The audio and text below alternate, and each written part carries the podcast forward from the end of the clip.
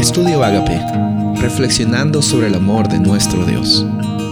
El título de hoy es Poner a Dios en primer lugar, segunda de Crónicas 20:20.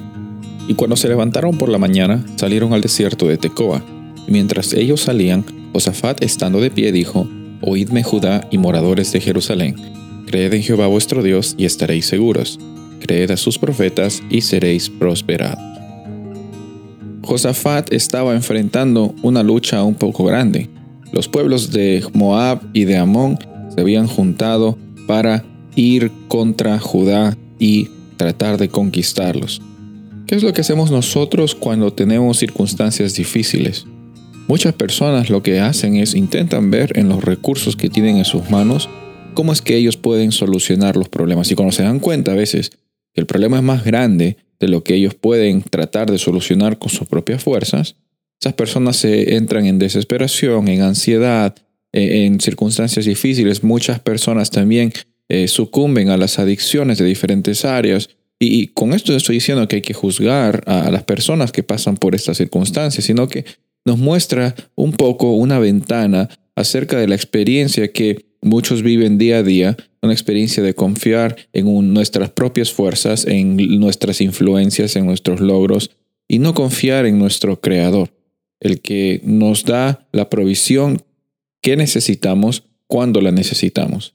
La historia de Josafat nos recuerda, hay bastantes historias en la Biblia, pero esta de, aquí nos recuerda que es necesario tomar una pausa y ponernos a, a ver desde lo más profundo de nuestro corazón dónde están nuestras prioridades.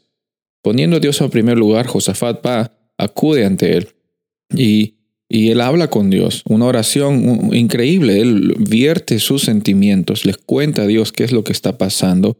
Y está diciendo aquí los, los pueblos de Amón y Joab están tratando de destruirnos. Eh, ¿Por qué es que está sucediendo esto a nosotros? No sabemos qué hacer.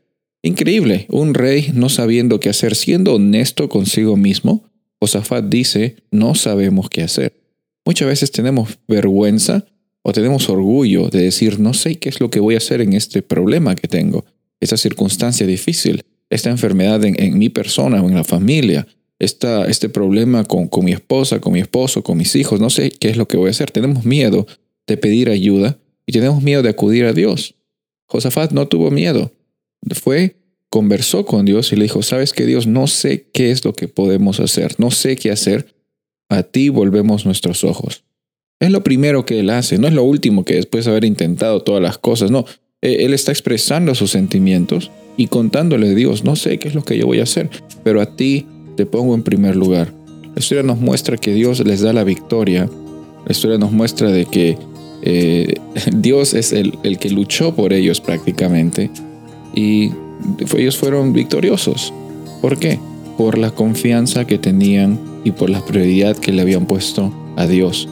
En cada momento confiemos de que Él está siempre proveyendo para nuestras necesidades. Soy el pastor Rubén Casabona y deseo que tengas un día bendecido.